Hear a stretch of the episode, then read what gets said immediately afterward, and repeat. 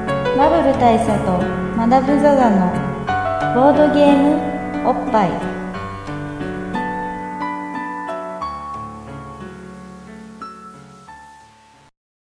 バブル大佐とマダム・ザ・ザのボードゲームおっぱい毎回ドイツ直送のボードゲームカードゲームを一杯やりつつぼんやりざっくりご紹介いたします MC1 のバブル大佐です MC にマダム・ザ・ザですはい今年もお疲れ様でしたお疲れ様でしたえー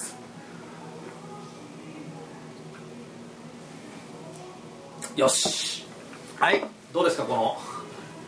正しいグイグイいってる感じういやっぱこれがねこれが忘年ですよこれが忘年ですよこれが忘年ですらしいテンションでいかないといけないんでそうまあ前回はね割と、なんつうのしっとりしたしっとりまあしっとりしたフォーマルなフォーマ ルなォーマルなテンションでいろいろ乳首や肛門の話をね話もいたしたとさせてころいでただきましたけどももう今回はカジュアルにそうなんだやっぱ前回はね節目だから泥米としてね節目でしたからうんちょっとしっとりしちゃったしそうんやっぱり感傷に浸る感じう、も 俺さあの収録する前の時点だと本当もっとしっとりした話するかなって思ってたの自分の中ではいはいさすがにさすがにいろいろ思い出もあるしええあの節目も節目だからしんみりしちゃうかな俺って思ったんだけど意外となんかそう意外とぼっぱいらしかったね僕らし かったそうですねまあ僕もねあのなんかもうちょっとこう、なんかいやー終わりますかみたいなうん感じかなと思ったんですけどね意ま外あまあとまあうんまあでもぼ意っ外とぱいでらすしかったねそうでも、うんやっぱりリスナーの方はあれですよ、うんあのなんかあれでこう来るんじゃないですかまあほろりとくるでしょポロリと来るでしほょろりとくるでしょポロリと来るしポロリとまろび出るでしょ、まそうね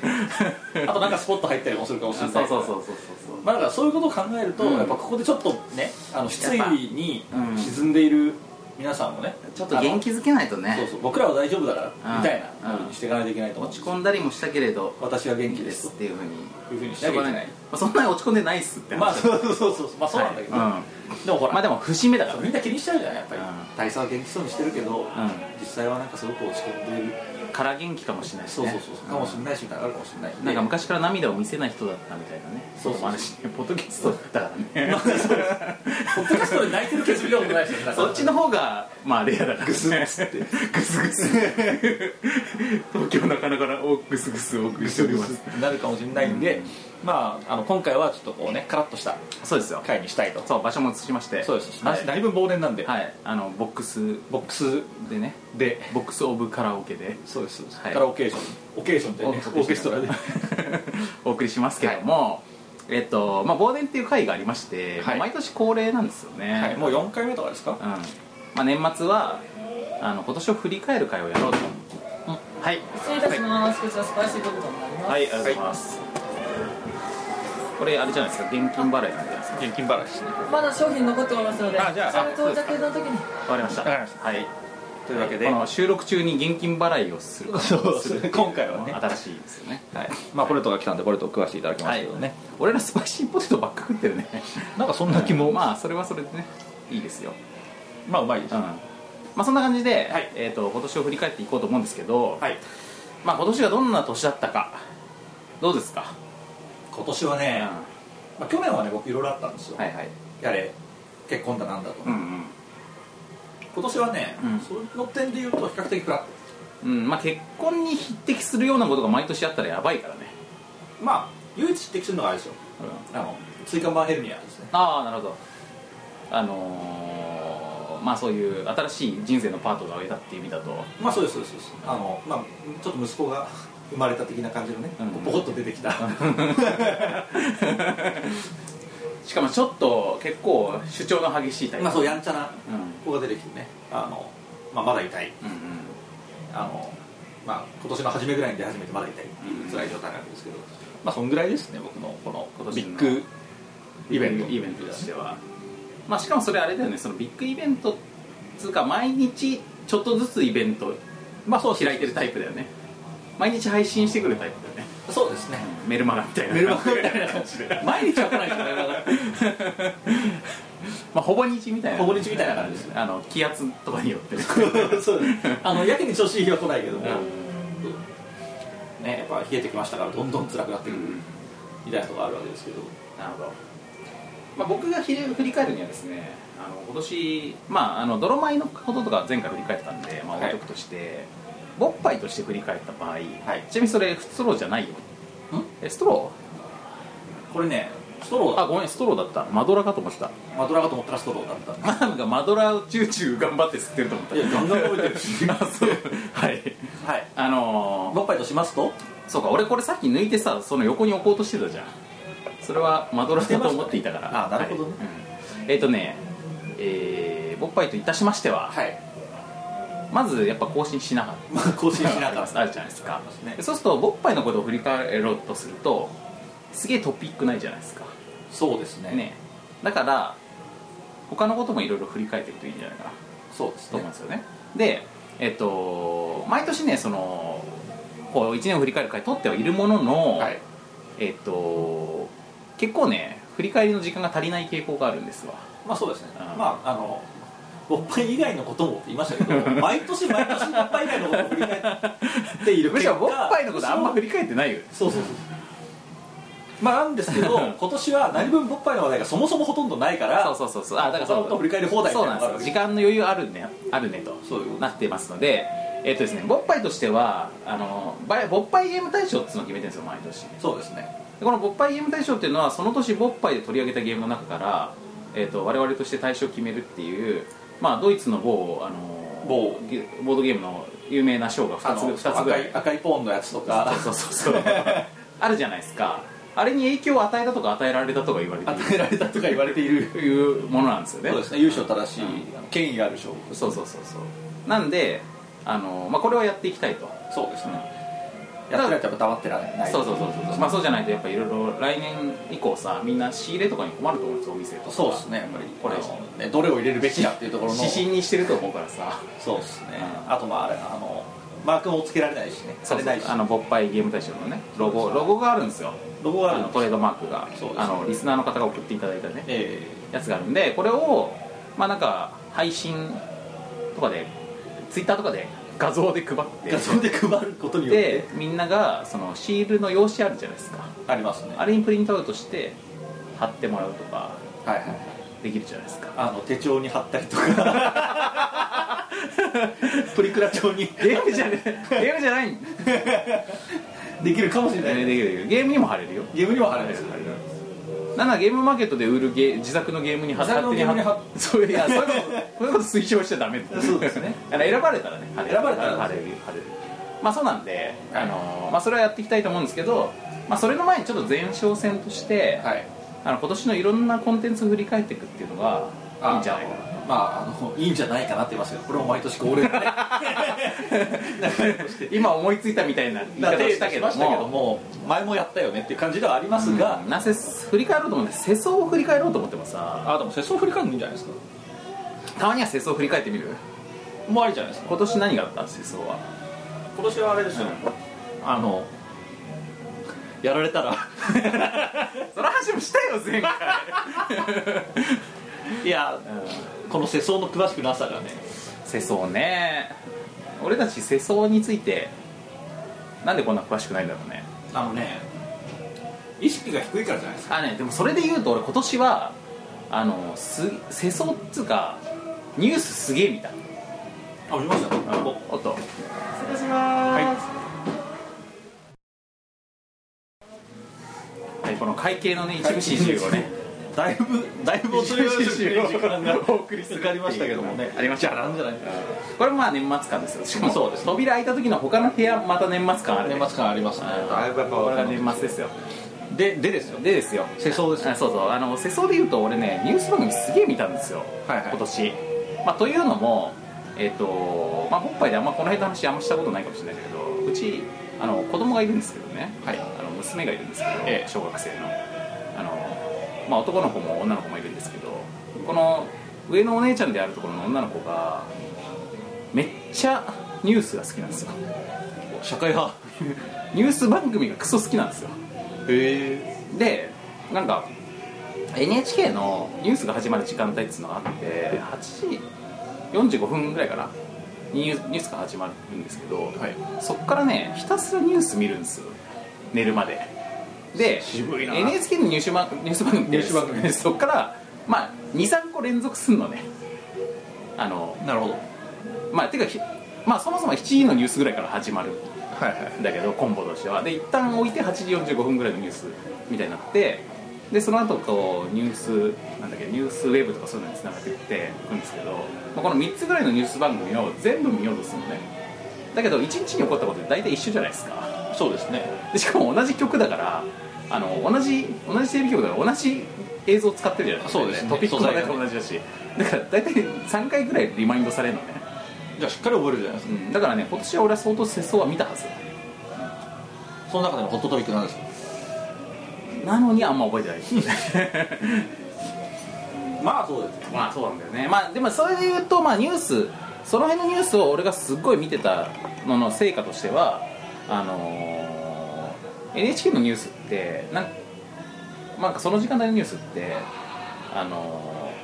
ー季節のキャラがいるんですよ季節のキャラあの天気予報で出てくる春ちゃんとかはい萌えキャラみたいなあそうそう夏ちゃんみたいなのがいるんですけどそれそれが結構今年の俺の中でのキャラ大賞かな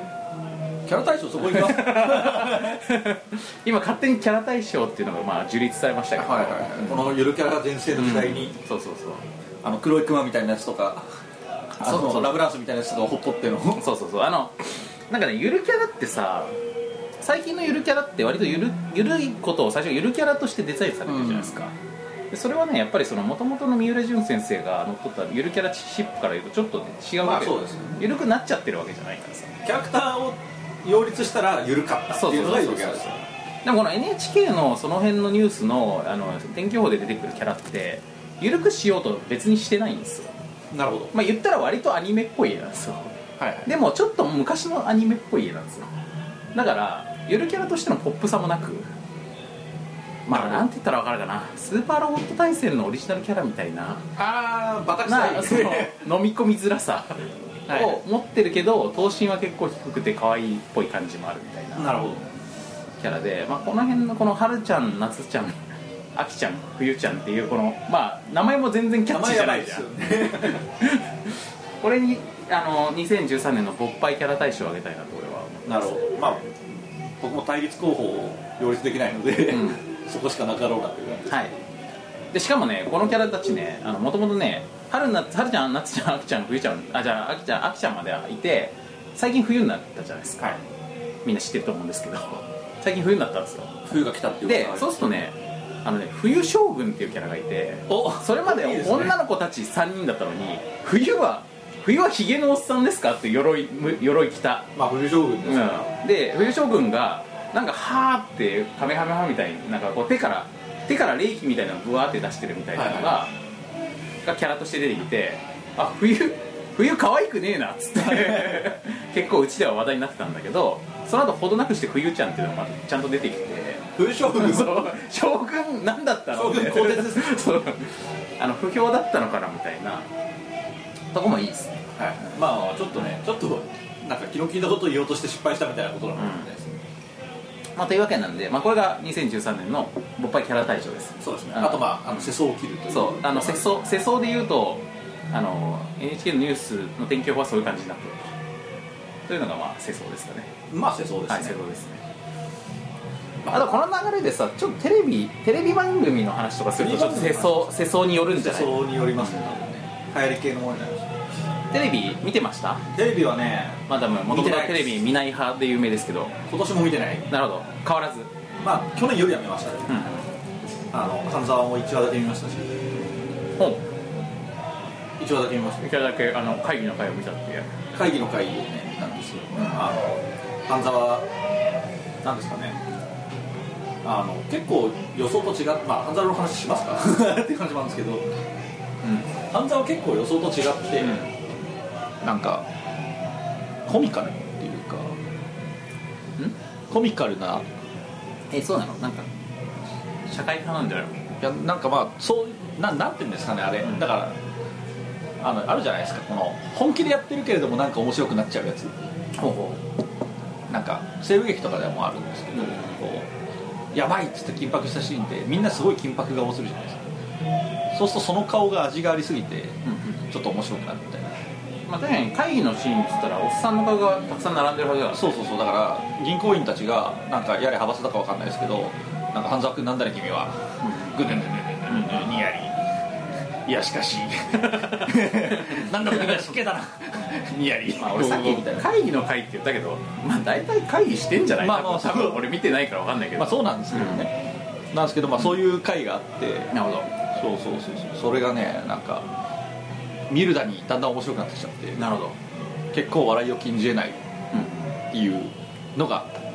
うん、でこれが勃発2013年の勃発会議大賞おっぱい会議大賞かいい顔大賞いい顔大賞でもありますね顔芸大賞、うんまあ顔芸だよね、まあ顔芸ですよねうん、顔やっぱりあのだあの役者さんなんて言ったっけ酒井雅人さんまああの半沢直樹の人ですよまあ僕に名前言われたら分からない、うんまあ、やっぱりこの顔顔術まあ顔術ありますよねやっぱりねリーガルハイも俺 CM しか見てないけどやはり顔術はあるということは感じてるんでやっぱにやり顔っていうのがねこれがじゃあ顔大賞の顔大賞ですねそれ結構俺としてはあの結構残念なお知らせではい俺半沢直樹を見てないことにちょっとコンプレックス感じてたんです最近おで遅れてる 一話見一話見たやつがこのね見てないだからもうなんつうのこのこれ差別の放送ですよ持たざる者がねもっと持たざる者をあの差別するってまあそういうことですまあ基本差別の放送ですからなんですけどまあそこにコンプレックス感じてたんで、まあ、年内に原作小説を読もうとせめて はでまた買ってきたんですよいなるほでまだ読んでないんですけどどお原作小説だと顔の面白さっていうのはまあああ残念なお知らせですねそれはないなだからちょっとこれは片手落ちと言わざるを得 ないなそうですねあの結構真面目な話になるんじゃないですかね多分 そうなってきます とまあそうだよねそうですよね そうだよね、うんまああそこは、まあ、頑張ちょっと頑張ってみますわそうですねちょっと感想を聞かせていただきたいですねそうですねで逆にねそのテレビで言うと、はい半沢直樹に俺がコンプレックスを抱えていたっていうのの、まあ、裏返しとしては俺はねあまちゃんはすごいちゃんと見てたんですよアマちゃんね見たことがないですねあまちゃんはね、まあ、正直面白かったんですよ面白いって話は聞いてます、周りも結構ただまあアマちゃんが面白かったって話はもう世間で散々されてると思うのでもう今更俺らがするまでもない、まあそうですねあどのこが面白いかって話をしてもらっていうなんかもうあの皆さんご存知と思いますが面白かったんですあの俺も面白かったと思いましたよはいとはいことなんでアマちゃんはまあみんな思ってる通り面白かったよということですねあとね俺ね今年とにかく NHK はいはい見てて NHK のバラエティ番組は面白いんだよほ最近であの俺の今年のヒットてか去年もヒットしてたかもしれないしともするとこの話したかもしれないけど、はいキッチンが走るの話ってしたっけ多分ねしました明 日じゃあこれはまあ引き続き相変わらずにと、はいえーグレーテルのかまどの話でしたっけしてないですねしてない僕見たことありますそれこれをどうそこそこそうでもない お菓子お菓子の話お菓子の話まああとねこれあれなんですよこうあの世界観がいいんですよちょっとね世界観どんなでしえっとグレーテルヘンゼルとグレーテルっぽいっぽいぽい世界 観グレーテルに対してうんなんか作るみたいな話でしたっけあのねまあヘンゼルとグレーテルの子孫っていう設定のあの姉と弟がいてはいで姉はね出てこないんですよ出てこないんですでねどうやら OL みたいなことしてるらしいんだ姉ははいはいはでいつも出かけてんのねでそのなんかホワイトボードみたいな黒板みたいなところに弟に対して大体無茶ぶりでこういうこういうお菓子が食べたいから作っといてみたいなことはい伝言で書いててそれを弟が頑張ってつ作るんだけどまあかまどがさかまどってこうヘンゼルとグレーテルの中では魔女から2人を助け出すちょっと手助けしてくれるじゃないですか、でそのはまかまどがすごいなんかこうあの意志を持っていてかまどめっちゃ喋るんですよ そうすげえ普通の普通の女の人として喋るんだけどそうなんとかなのよっつって喋って、でまあそのお菓子作りのねアドバイスをしなされながら、はいまああのヘンゼルが作るっていうねことなんですねこのヘンゼルが、えー、と仮面ライダーキバほ役をしていた瀬戸康史君で、まあ、これが結構あのなんつうの姉に姉に無茶ぶりをされる弟萌えなるほどみたいなことであのすごくいいと女子受けも、はい女子受けすると俺の中ら俺の中の女子が結構受けたなるほどっていうのがグレートなかまどあとね最近始まった妄想日本料理っていうのがありましてこれは結構コンクールこのクール始まったんでまだそんなに話数は経ってないんですけどこれはですねあのなんすか日本料理あるじゃないですか、ええカツ丼とかでこのカツ丼とかに対してそのカツ丼ってどんな料理なのっていうのを、まあ、3つの項目ぐらいであの説明するわけはいはあの説明があるわけあのご飯のうち上に揚げ物が乗ってんだよといはいで、えっと結構ボリュームあるよとあと取り調べの時によく出されるはいはいはい刑事ののが海外のシェフとかにその説明だけ見して 作ってもらう作ってもらう それいいですねはいはいはいでフランス人シェフのカツ丼とかベトナム人シェフのカツ丼とかみたいなのが毎回こうね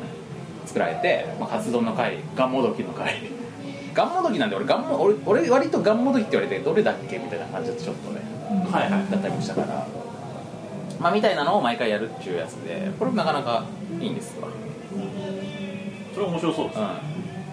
そういう感じであの NHK のバラエティ番組が全体的に面白い、なるほうん、ということは言いたかった、 NHK ねうん、他なんかありますテレビどテレビあれっすようん、うん、あのこれ先月の話になるんですけどはいはいテレビ東京のはいあの午後の労働うんうん 省でこれすげえ昔からやってる番組だけど ねああのまあだから長寿番組ですよ、まあ平日の午後映画をやるっていう映画をやる番組洋画を洋画をしかも吹き替えでやったりやってるっていう番組ですっていう番組があるんですけど、うんここであのもう俺得っていうか、うんすごいいい企画があったんです、うんそれがあのトレマーズっていう映これ画でご存知ですすよかこれですよそうトレマーズっていう映画があるんですよ、あのまあ、モンスターパニックものまあもうありてに言ってしまえば B 級モンスターパニックもの、まあ B 級っていうか C C まあ B ダッシュから C そうだね、B マイナーから C プラスぐらい、そうですね、っていう、うんまあ、モンスターバイって映画があるんですよそれがまあなんか当時は、まあ、ヒットしたらしいと、うん僕リアルタイムじゃないんですけど、うんで、まあ、一応続編とかもあるんですけど70年代の映画なんだよね多分ねそうですねであのなんていうんですかねまあ続編はいろいろ作られたんですけど、まあ今の評価としては、まあさっき言った B から C っていう、まあちょっとプゲラ系、うん映画としてあるんですけど、何を血迷ったのか、テレ東側の木曜、う11月の木曜昼は毎週トレマーズをやりますっていう11月はトレマーズっつってそう 木曜昼はトレマーズっていうってバカみたいな特集を始めたんですねこれはね本当まああのーまあ俺も着目していましたけど、えあのーまあテレ東さんといえば血迷ってることで有名まあ血迷ってる有名じゃないです かそうですねこの血迷ってることで有名なテレ東さんがまさにあのなんつうのい貫禄の血迷いを見せたっえそうですねていう感じがこのトレマズ特集だよねいや本当にびっくりでまあそもそもが単発で出すにしても、まあすごいあれに言ってしまえばこれは数字取れんべやっていう感じじゃないですか、でトレマーズ1ですらそうなんですよ、で続編は、まあ噂に聞くだになんかどんどんこの まあ制作陣も血迷ってきているという噂のものだったわけなんですけどそれをまあ臆面もなくこうバンバンバンバンとねね、しかもさその毎週木11月の木曜は必ずやるっていうのでやってるからつまりワンツースリーフォーってやるわけそうでですすねよ 4, 4週あったわけですよこの4なんて地上波初放送っていうからね まあそれは初放送と歌ってはいるけれど も今まで放送するに値しないと言われたそう放送する必要がなかったってことだよねでしかもさその1の時点で、まあ、B マイナーから C プラスぐらいの感じなわけじゃ んまあそうですねで明らかに、まあ、そこから上がってはいかないじゃないですそうか まあ続編の常としてね そうですそうです、まあ、下方修正が加わりがちじゃないですか、うんまあ、ダークナイトみたいな例外はあるかもしれないですけど、うん基本的にはそうなるであろうと、うんしかもモンスターパニックですからねっていうところでこれはことですぜと思って、あのまあ、毎週見ようと決意したんですけどあの何もテレビ見る習慣がないもんで2までしか見れなかったなるほど俺はね全部録画したおう素晴らしいんで2まで見たとりあえず2まで見ましたうんだからまあ2人とも2まで見てるわけです季節にそしてはいはいこれがやばくてねこれはねこれはやばいこれはこれは本当皆さんねあの今から見てほしいけどまあビデオ屋にあるかどうかあるんじゃないこれねこれねほんまあでもなこのトレマーズ特集で見てほしい欲しい気持ちはあるよねそうなんですよだから、うんあのあれですよ友達とかでみんなで集まって、今日はトレマンスをうん見る回ですみたいな感じでやるといいんじゃないかなそういいと思うだっててその午後のロードショーで見るとしかもさそのただでさえ B 級 C 級なトレマーズがの前に録画して見てもだよそのまずさあの三越テレショップが挟まるんです よ三越テレショップやった後で始まるから、はいはいまあいわば三越テレショップのおまけとしてついてくる感じの映画なだ,、るほどだってスポンサーは明らかにそっちでついてるわけだからさまあそうですね、だからもうなんですかねうまあでもみ、まあ、見ていただきたいんまあ見ていただきたいうんまあ一応ねこの触れるちょっと触れまあでもみんながねこのままだとまだちょっと重い腰がね皆さんのねえあの皆さん腰重いじゃないですか結構、まあそうですねみんながもうタリスマンやった方がいいやった方がいいっつってもやってくなれるかなかやってくれないじゃないですかでやってもなかなか終わんないなかなか終わんないと言ってもやっぱりやってくれないじゃないですかやってくんないまあなだかからなかこそ終わんないからねめんどくさいゲームだからねなんだけどあの、まあ、トレマーズの魅力をちょっとお伝えししようとするとですね、まあトレマーズってまあモンスターパニック映画じゃないですか、はいどんなかっつうとまずあれですねえーモンスターどんなモンスターですかねはいはいはいあのモンスターはすごく簡単に言うとすごくでかいミミズみたいなやつうんうんあの口がガバッと開くミミズみたいな感じのまあゴンブトの触手みたいなやつなんですよ、でガバッと口開けるとその口からも細い触手がニョロニョロ出てくるみたいな、まあ、おぞまし系まあつまり恐怖巨大ミミズ来週まあそうみたいなそういう映画ってことそういう感じですなんですけど、うんあこののなぜミミズなのかそうなぜミミズなのか、うここは結構重要なところであのまあなんですかね例えばじゃあミミズミミズが地中から迫ってきます、んってなった時に大佐方はどう見せますねその近づいてくる様子をだって地中でしょ地中だからなかなか描写ってできないじゃんまあそうですよねまあまず地響き地響きゴゴゴゴゴゴゴゴーゴーって言うじゃんあと地面がモコモコモコモコってモコモコモコモコモコモコっつってバーってくるじゃないですか、でまあいざ襲う時うにんうんバーン登場うんみたいな感じじゃないですキシャかシャーバーン登場じゃないですかーわーこれが普通の人の感覚ですよ、うんでもトレマーズの制作陣はやっぱちょっとひねっていて、うんまあ、例えば人が立ってるじゃないですか、で水が迫ってきますよ、うんゴゴゴゴゴゴゴゴゴあなるほどなと、で地面がモコモコモコモコモコモコモコっつってあこれはガバッときますわってなったら、あれですよ人が地面にシュッつってピュッつっていなくなるわこの手を万歳にして、うんわーいピュッつっていなくなるうんねでまた静かにシーンってなるっていうような感じなんですけどこれのまず重要なところは何か出てきてないなるほどねそうつまりあれなんですよモンスター出さなくても来たことが分かる、しかもパントマイム的に人がやられていくそうそうですでこれの何が重要かって、うんお金がかからないですねなんだよね穴掘っといて落ちればいいですから、散々もったいぶった上で、まあ、モンスターも後には姿を現すんですけども、まあそうですねこれもまあぶっちゃけ地上に出てくる部分だけでいいから、まあ、ほとんど触手でことが足りるし、まあそうですそうですあの一番この大盤振る舞いのとこでも顔だけ出せばいいってこそうですそうですだからまあ本当だからまあ、進撃の巨人とかで例え るとあの上顎までがボコッと出てきてうわーってなるあの塀からねとそうねそうね塀から顔がこう持って出てきてうわーってなるだからさあのあれですよ実写版のガンヘッドでその実物大のガンヘッドを作ったりとかしてたはいはいわけなんですけどああいう感じであの「進撃の巨人」の頭のさ、まあ、目から上だけ作ればそうですそうですそうですでそれが塀の向こうからニョキって出るみたいなだから怖いじゃんこれでなんとかなるじゃんっていうわあわあであとあの指指指指がこうあの壁をズブってズブこうやってこうって出てくるひょ障子を破ってみたいな感じでさでそれでわあ怖いってなるみたいなそうまあそのノリですよでまあこの段階でお金があんまないんだなってことは分かるじゃないですかあとこの段階でなんかほんわかしそうまあそうっすあんまり怖くなくねってことに気づき始めるじゃないですかまあ、まさにねこのあんまり怖くないというところがこのトレマーズ最大の魅力でしてそうですねあの基本的にねグロい映画とかが大嫌いな、まあ、大嫌いっていうか、まあ、結構ちょっと苦手な、まあ、うちの奥さんとかでも、はいあのまあ談笑しながら見 れるそうですねあとホラー映画とかやっぱモンスターパニックでも例えばまあ俺が好きなモンスターパニックでも、まあ、最近だとピラニア 3D というのがまあなんはいかありましたけども、あれとかあんまやっぱりちょっとねあのご飯食べながら見る感じじゃないまあそうですよね肉を食われたりしますあからねのまあピラニア君たちはもう食欲旺盛で、ええもう本当に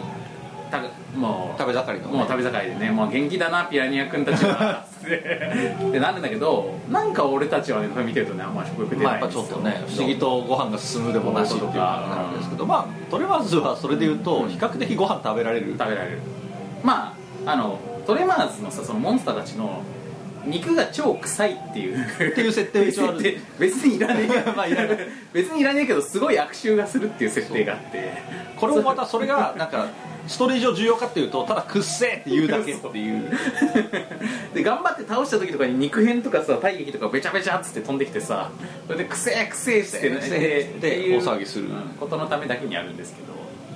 まあというところは分かるように、うんあのまあ一言言ってしまうと非常に牧歌的な モンスターパニック映画そうなんでね、まあ、しかも場所がさあれなんかこうあの、まあ、アメリカ西部のとかそう西部の中ど央田舎部なんだよとねかそういう感じのねど田舎のとこど田舎でまあその昔はカウボーイだった人たちのすごいダメな思想まあそうですねなんかヒッピーだかカウボーイだかみたいな感じの緩い人たちががあのまあカウボーイのダメ化した末裔みたいな人たちががあのトレーラーハウスとかでもう本当にうだつの上がらない生活をしながら そいつらの脅威と戦うそうですなんでまあスケールは小さいあと危機感がない期間がないそうあのねだからまあさっき言ったようにダメな人たちなんで、うんこういざモンスターの危機が迫っていますってなった時に 「またまた」 電話したら警察来てくれるから大丈夫ですよあと名前名前どうする名前じゃああいつらの名前決めようぜっつって第一発見者が名前つけるんじゃねこういうのって主人公たちだけが「そうじゃないって危ないんだって」っつってピン思いついちゃった「うるせえよお前ら」っつってカンカンガクガクみたいな っていうのがトレマーズですみたいなことあります、まあこれでもう大体全部説明できたでっていう、でこんなそんなあの楽しいトレマーズ、いあとまあトレマーズのねあの、まあ、ちょっとちょっとだけ勃発的なことを言うと、いトレマーズね実はね特に1はゲーム性が面白いってとこもあって実はああなるほど1って1ってシリーズなのがまだ真面目に作ってるよそれでもはいはいだからなんかトレマーズはそのさっきの単に低予算でできるともまあもちろんあるんですけどもというかそれが多分大半なんですけどもあの要するに地面からグワーってきてもう車だろうが馬だろうが何でも飲み込む巨大ミミズっていう設定だから、はいとにかく地面にいると即死なのね結構はいはいだけど巨大な岩とかに登ってると大丈夫なんですよだからうわなんかあのモンスターが来た怖いってなった時に岩に登れ登ったせ ーみたいなででもどうやって降りるどうやって降りるそうそう帰れねえじゃん帰れねえじゃん向こうに岩あるからそこに飛び移ればいいんじゃねうわあんなにジャンプできねえよおやこんなところに棒 がってことはこれで これで棒高でぴょーんとあいけたいけましたせーえじゃあ俺もやってみる俺も俺もぴょーんせーっていうこの楽しさがあるんですよまあ遊びです 小学生のあの高鬼です高鬼的なものですさあの完全に高鬼的なキャッキャ感があってしかもねこれそのパニックもの俺らがキャッキャ感と表現しているように本当は怖いんだけど皆さん思うでしょこれね実際楽しそうなんですよやってると楽しそうそう、うん主人公たちが恐怖に怯えてるみたいな感じじゃないんですよそうなんかね楽しそうなんですなんかそう遊んでる感じがするそうで実際あの演出意図としてそうなんだなっていうのが分かるのが曲も楽しそうなん ですよそう結構明るい曲をね 俺らがね曲解してるわけじゃないっていうのは曲で分かるんですよそう演出がもう楽しそうなんですよでこの辺分かってんだと思ったのがあれなんですよトレマーズ2そうのトレマーズ2の,、あの一番最初のシーうんンがあってあのまあモブがねうんモブのおっちゃんがなんかゴボゴボゴボっつって来るやつに襲われるみたいなシーンなんですけど、まあ、ワン見てる人用のシーンなんですよでやべえやべえっつってこうパイプみたいなところによじ登ってう怯えてるんですよで車まで行かなきゃいけねえっつったところですごく不自然に、こう車までの道にうん断続的にこうドラム缶がね ちょうどいい感じで置いてあるよねこれを伝っていけばいけますよっていう舞台設定が作られた高橋名人の冒険島が 冒険島ってか風雲そう竹ふん市場だけ市場乗りなんですよ完全に でもうそれ見た瞬間にもう分かってん なさすがさすがださすがわだなっつって、っていうね、うシーンがありましたねそうそうそうだからでしかもさ2はさあの、まあ、その後こ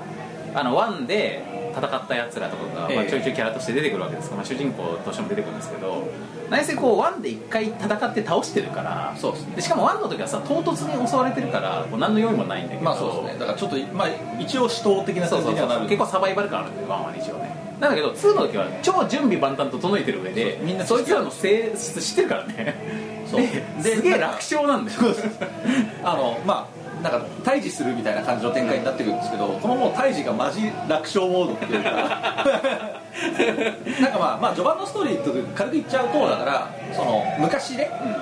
あのミミズを倒したやつがいるから、あいつにちょっとハンターとして依頼をしようってなった時に、すげえ嫌がるんですよ、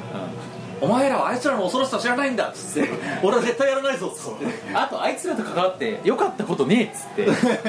例えば前回でその第一発見者だからいろいろこうそのモンスターのこととかで人気者になってすごいマスコミとかに出てたんだけどえその商標権とかいろいろ取るのを忘れてそう権権利をちゃんとしなかったもんでそうお金が全そ然うそ入らないうでその前回のそのモンスターとの戦いがビデオゲーム化されそうそうてあのアーケードゲームみたいなそう感じそのうでた多分ディグダグとか平安京エリアンとかみたいな、まあ、8ビットのあのアーケードゲームになったんですけどそれそれでが大ヒットしたのに1円も入ってこなかったそうそうそうだからあの主人公まだトレーラーに住んで るそうすごい悲しい状況なんですよそうだからだから嫌だっつって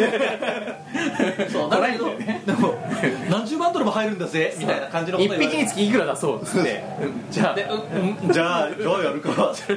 で最初でもすげえなんか怯えてるわけですようんそのあいつらと戦ったら命がいくつあっても足んねえよみたいなこと言うんですけど次のシーンでは超楽勝モードにいきなり変わってるっていう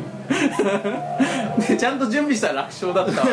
ボーンはいこれで何万ド何ル万ドルあいつ行くぜくるるボーンはいまたこれでオガルモスだ ぜはいっつって「おいオガルモスだよ君ね次はどうするの?」っつって「俺は投資にます」っつって 「今度はしくじらない」そう 貯金するみたいなまあ、みたいなねあの超楽勝乗りで始まるところから考えてももう明らかに牧歌的なのを狙ってるんですよでまあね一応あのフォローしとくと、まあ、もちろんこっからその敵がねそのよく知られたその生態からまあ進化しましてそうですねそうであのそんなに甘くなかったっていうことになるんだけどそれまでがすげえ長いんだよ映画の半分が 甘まだ甘々な状態そのさその楽勝ってさ普通の映画のバランスだとさもうアバンタイトルでいいぐらいじゃんまあそうなんですよあの起承転結の木の部分ですそかうらまあ長くても30分ですよそうですねこれがね映画の半分ぐらいいくんだよ半分ぐらいいきますつうわけで、まあ、2もあの1の良かったところつまり 1, のトレマーズの魅力っていうのがその遊戯性牧歌性、うんこの2つだということをあの非常に分かっているスタッフが、 まあ、分かってるスタッフが作ってしまったおかげでそこの純度が増しちゃってそうそうモンスターパニック分がだいぶ減ったというねっていう分かってる続編2そうですねでこれがまた3になるとまあ、まあこれは CM 程度しか知らないですけど、まあ、CM で見る限りいいあのまた超進化しまていあ、て、メガ進化をメガシンカーってしてあのまあまああの CM で見る限りもともとのそのトレバーズのモンスターの魅力っていうのがそのグラボーイズっていう、まあ、ミミズお化けですねの魅力を完全に無効化する そうなんですよ まあ言ってしまうとまあ空を空をそこま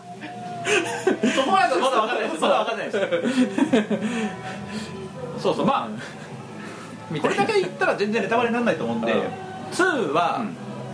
まあり地上を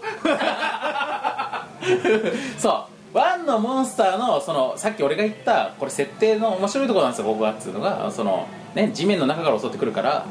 あの地面から高いところにいると安心だとっていうのそうのですねねねこれをまあ、発展させた結果2では地上地上なんとそのモンスターたちが地上 を怖い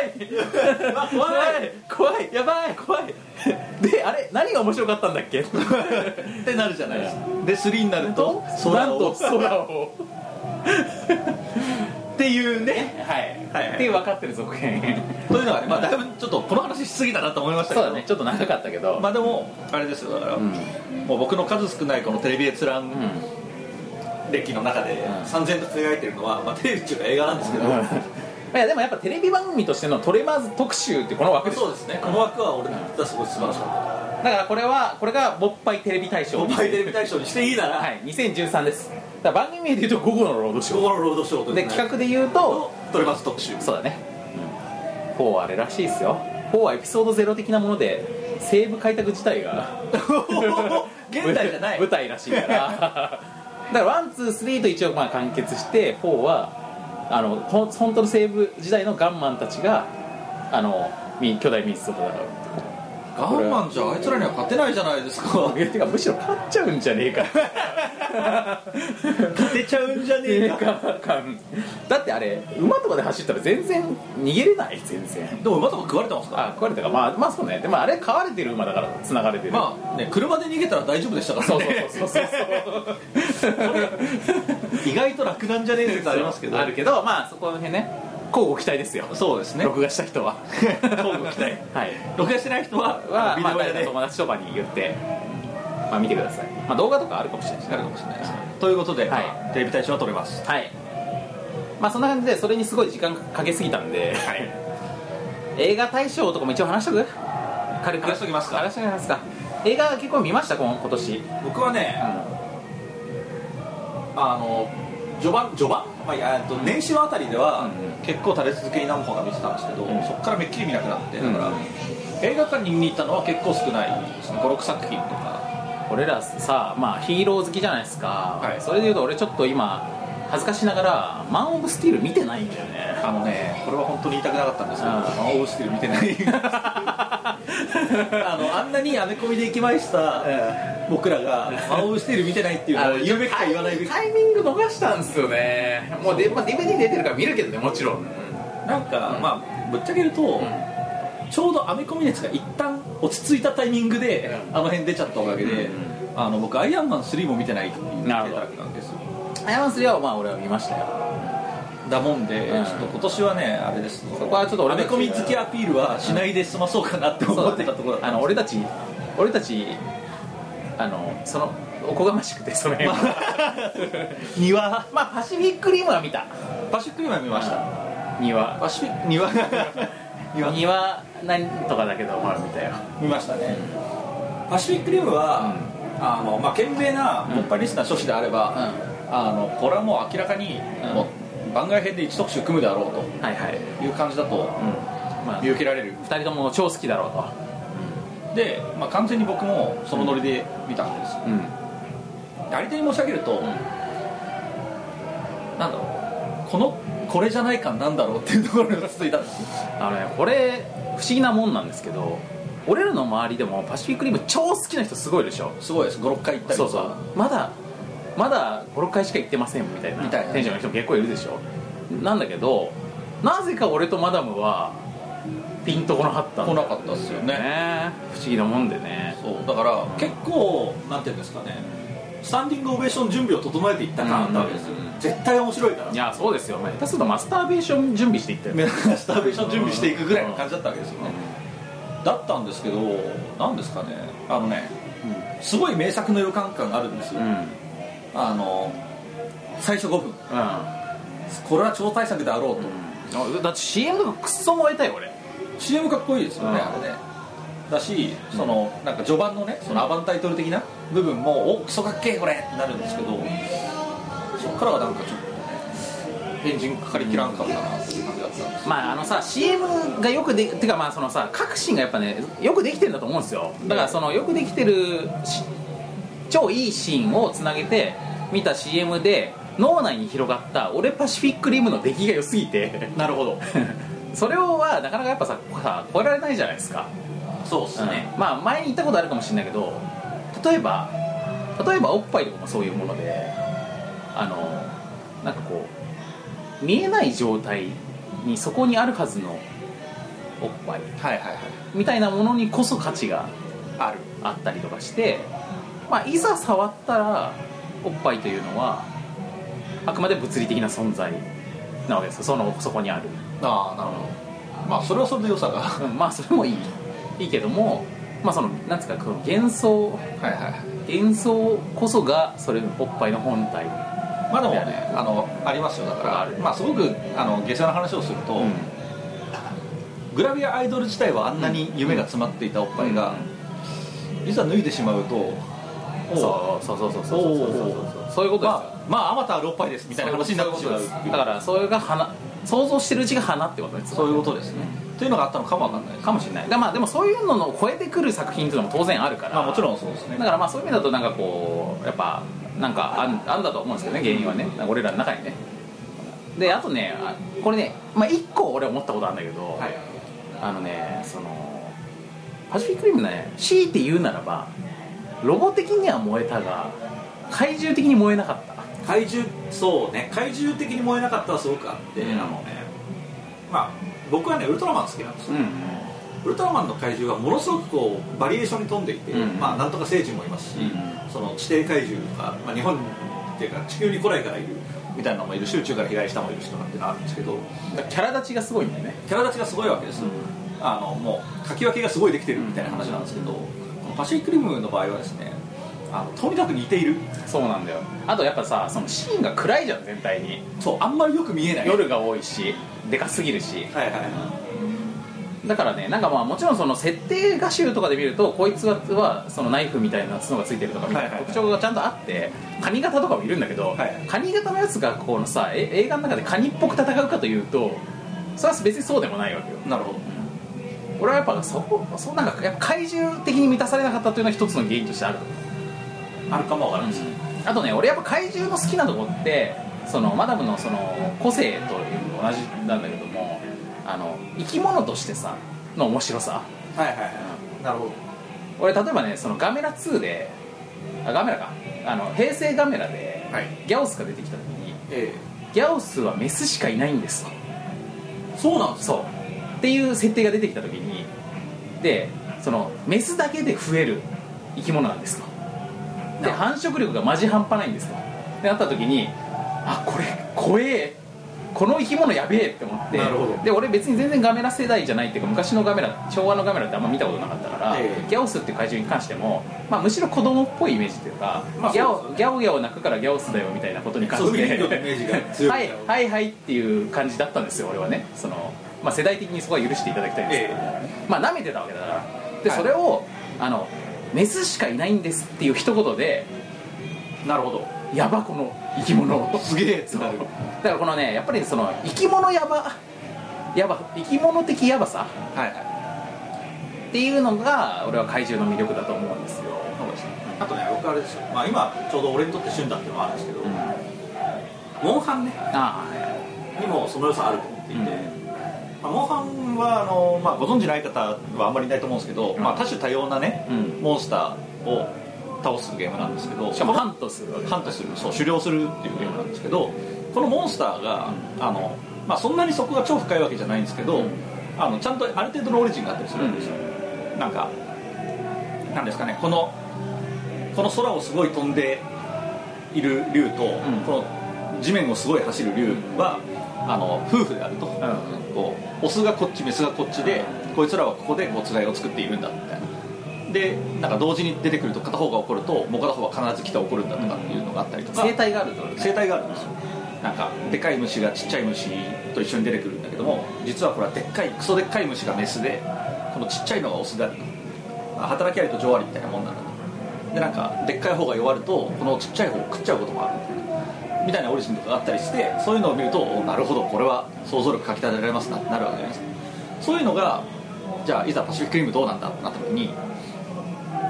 うんっそうなんだよていうところがあったんでまあね、すそれはねもちろんそこはあのそうそう設定しょ書とかうねしょうがないんだよそうかもしれないですねいやいやないんだよあのだってあれさあの怪獣っていうのはやっぱりその戦闘のための存在なわけじゃん、 まあネタバレですけどねいやまあでもまあでもそのあのシーンとしても基本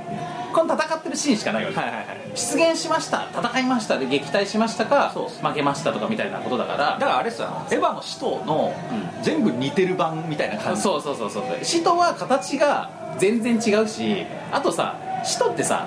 そもそも生き物なのっていうまあみたいな謎もいうやばさでしょあれはなんだけどまあそのまあそれはそれで面白いんですよそれはねあれですよそのウルトラ怪獣というと宇宙人ラインの面白さ、はいはいはいそうですね、あとあの異次元怪獣系の、まあ、ブルトン的なシュそうブルトン的な面白さねそういうのも全然ありだと思うんだけど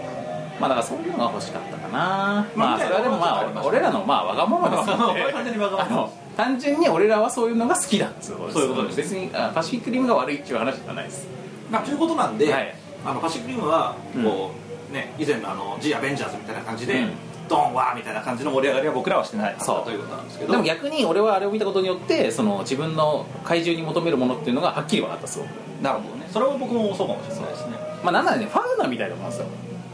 ああそう俺ですね俺らファウナ好きじゃないですかはいはいはいあのこのこの動物なんなのかそうそうそうそうだからまあその別にでっかい動物じゃなくてもちっちゃい動物でもえこいつえこんな毛長いのに寒いとこじゃなくて暑いとこ住んでんのみたいなあるあるある、だからあれじゃないですか逆にこのパシフィックリム版ファウナみたいなのがあったとして、うん僕らがどういうことになるかっていうので、 まあそうだねナイフヘッド出てきましたっつった時にうーんさっきと似てる で大体全地球上にアトランダムに出るんでしょ出るんじゃないですかねみたいな感じになるるとまあファウナ的に面白くないっていうねそういうことかもしれたないだまあそのギレルモ・デルトロ監督も別にファウナ的に面白くしようとしてない、まあしてないですかねら全然まあいいんですよそこはまあというね、まあ、パシフィックリムの話はいは僕らにしておきます、はい、まあそんな感じでしたパシフィックリムはねでじゃあどんな映画が良かったかっていう話をさせていただきますと、はいあのーまあ俺はね、あのー結構見たは見たんですけどでねなんかアニメ的にね良かったのもいろいろあったんですよあの例えばさ「シュタインズゲート」とかあったねはいはいはいあれも良かったしあとまあ当然「マドカマギカ」も見ましたよえこれはまあすごい思い出もあるし、ライブいっぱいでこれこれはやべえと窓マギもちろん思ったんですけどでもそういうのをはるかに上回ってーはいかぐや姫がやばすぎたのねかぐや姫ねまだ見てないんですよねでも周りもかぐや姫ねあのちょっとどうかしてるぐらいの絶賛ぶりっていうかまあもっと言うと特定のうん一部の一人がすごい勢いになるっていう映画なんですそう でそういう人以外は見ないっていうこと ですだからまあかぐや姫はね本当ねその例えばさまあわかんないけどそのそれこそ同じジブリでもあのー宮崎作品作品をねをみんな見て面白いってなるような感じで面白いわけではないんですよもちろん、で結構こう結構来てる来てる来てるわけですよ影に、はいで俺そもそもがさ隣の山田君が好きなわけじゃないですか、え隣の山田君も本当来てるわけあの映画 あの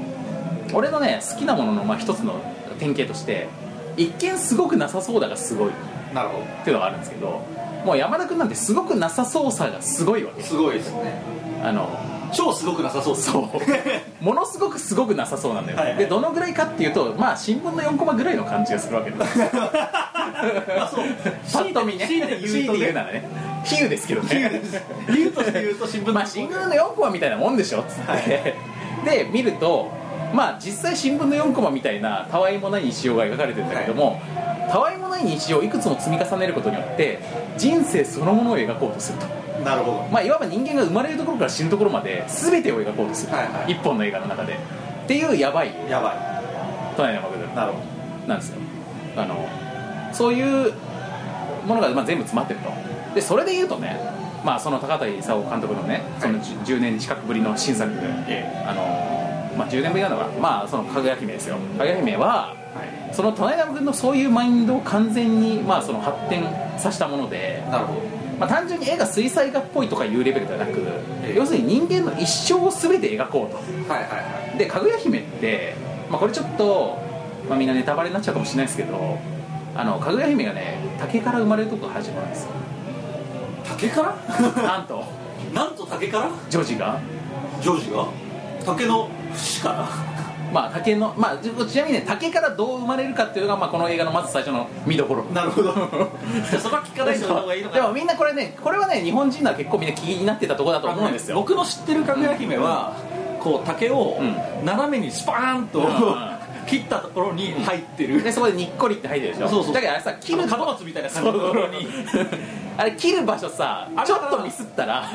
首首がパーンなんてなるじゃんってみんな思思うじゃないですかその辺の疑問が解消されてる でもそれをほら中でなんかジャッキーみたいなのがシュッ もっと危ないシャッつってであのーあれねいろいろ「ミッションインポッシブル」とか「バイオハザード」とかの映画でこの、あのーレーザーをのさ縛られるのを避けるみたいな感じでバーッつってそうそうバーッつって避けることによって生まれたんじゃないかなとだ思っっててますけどまあ当然それは無理があそうでもそういう表現してるかもしれないしまあ別に表現してるかもしれないけどまあその辺もちゃんと回答を提示してくれる、回答を提示してあると、でまあ生まれるとこから始まって最終的にえっとまあこれもまあちょっとまあラストおオチをね言っちゃうことになるんで、はいこれちょっと聞きたくない人は今ここでちょっと一回放送あのこれを止め,、止めてもらって5分ぐらい送ってもらえるそうそう必要そがあう、るまあ、あるいは影姫見てから切ってもらった方がいいと思うんですけどまあでも言っちゃうとあの影姫最終的に月帰る月に帰るんですよ帰るそもそも月から来たんですよ月から来たんです影か姫ってなんとこれは重要なこと聞いちゃったなんとねだから月を見ながらちょっと寂しそうな顔してたんだなってことがわかるんですよはいはいはそんな描写あった気がする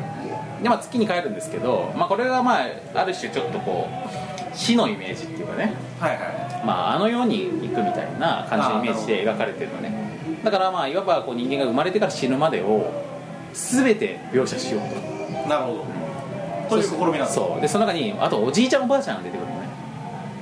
おじいちゃんおばあちゃんがかぐや姫を拾って、まあ、竹からねええ竹取りの翁っていうのがいて竹取の大きなまあ、なんせも原作はこれ「竹取物語」ってタイトルなんですけどですねこれ竹取の翁が主役だからなんですよなるほどで原作は竹取の翁がだから主役だから竹取の翁の話なんだけどもこれを今回のやつでは「かぐや姫の物語」ってタイトルにしてるからなんとかぐや姫が主役なるほどこれ大幅なそうスタイルチェンジそうなんですよだからまあいわばおじいちゃんが主役だったのがあの絶世の美女が主役になることによって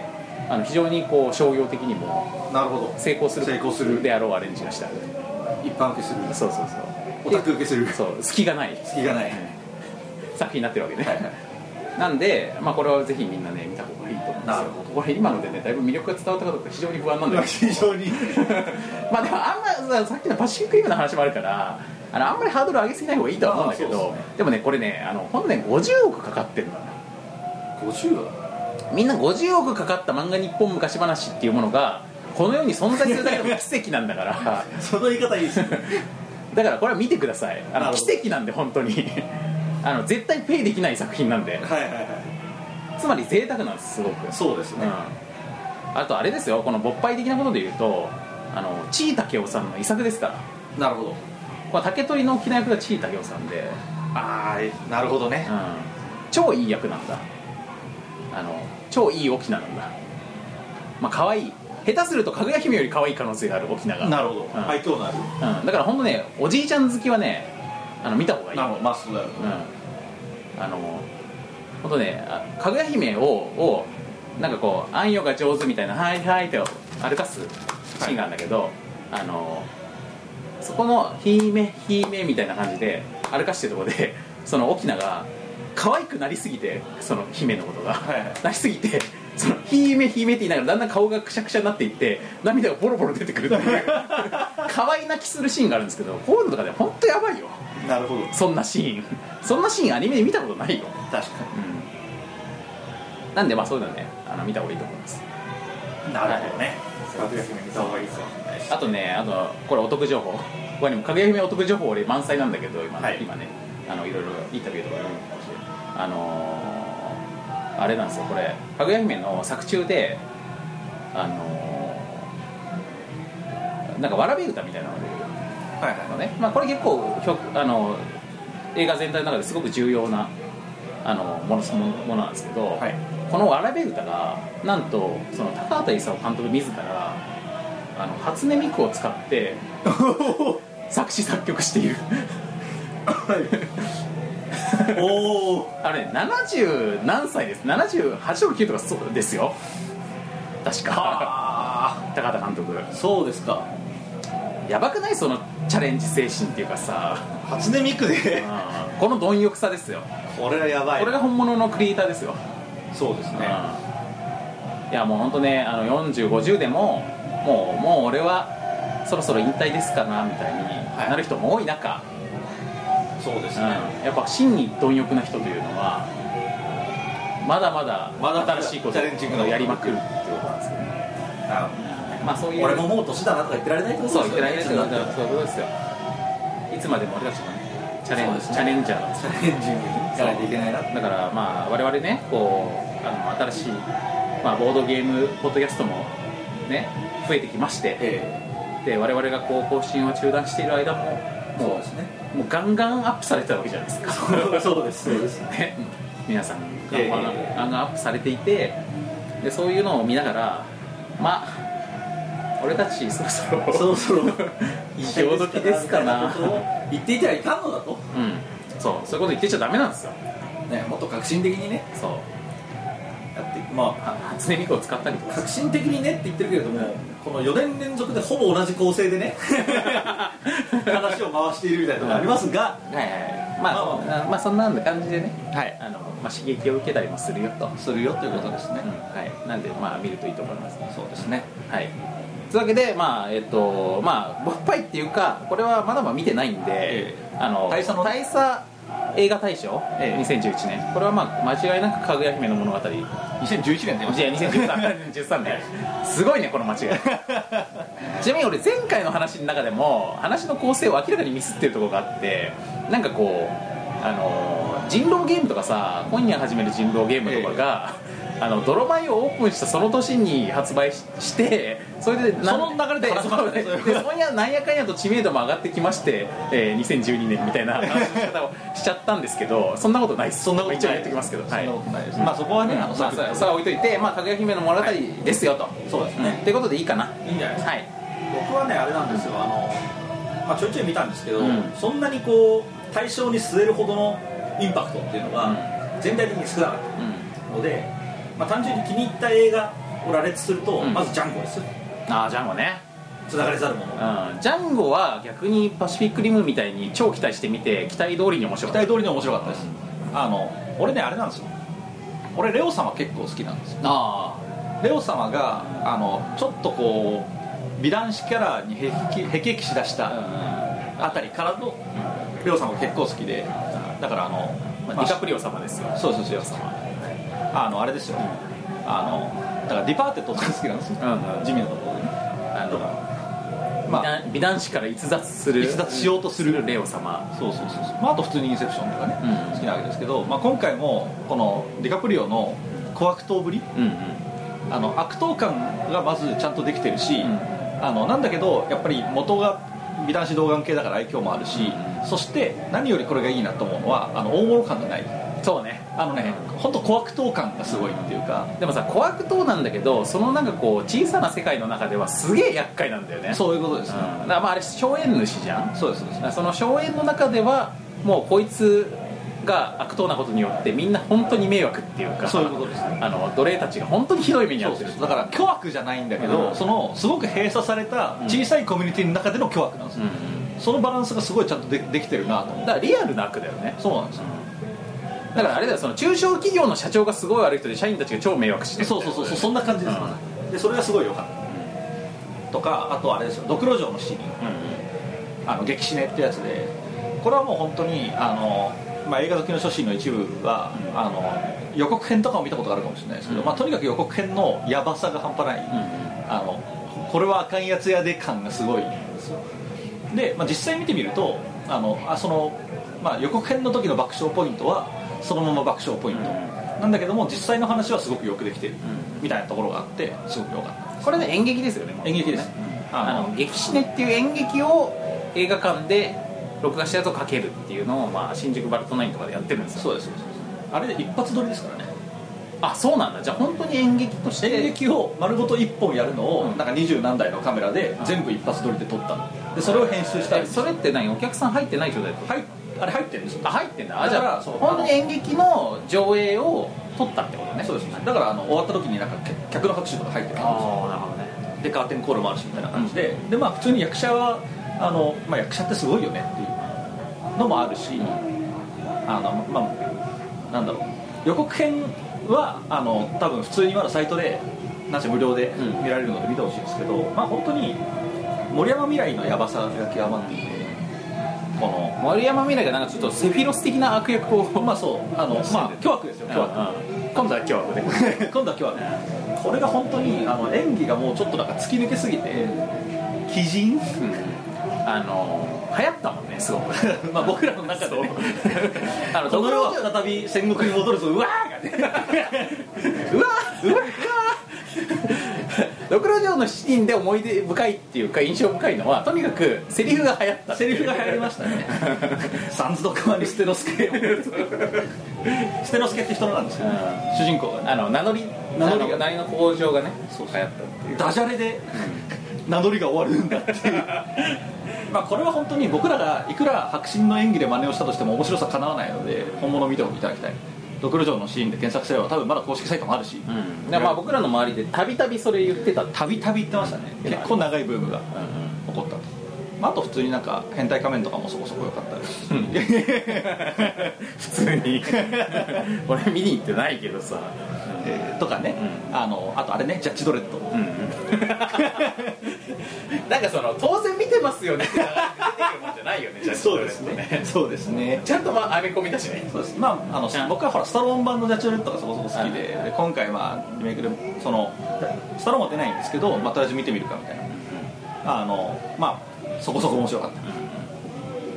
まあそんなにここが超良かったみたいなことは言わないですけどそこそこ良かったみたいなのがありましたというところなんで、まあ、とりあえず対象はかぐや姫であるとは僕の切りたいがこの辺だといはいはい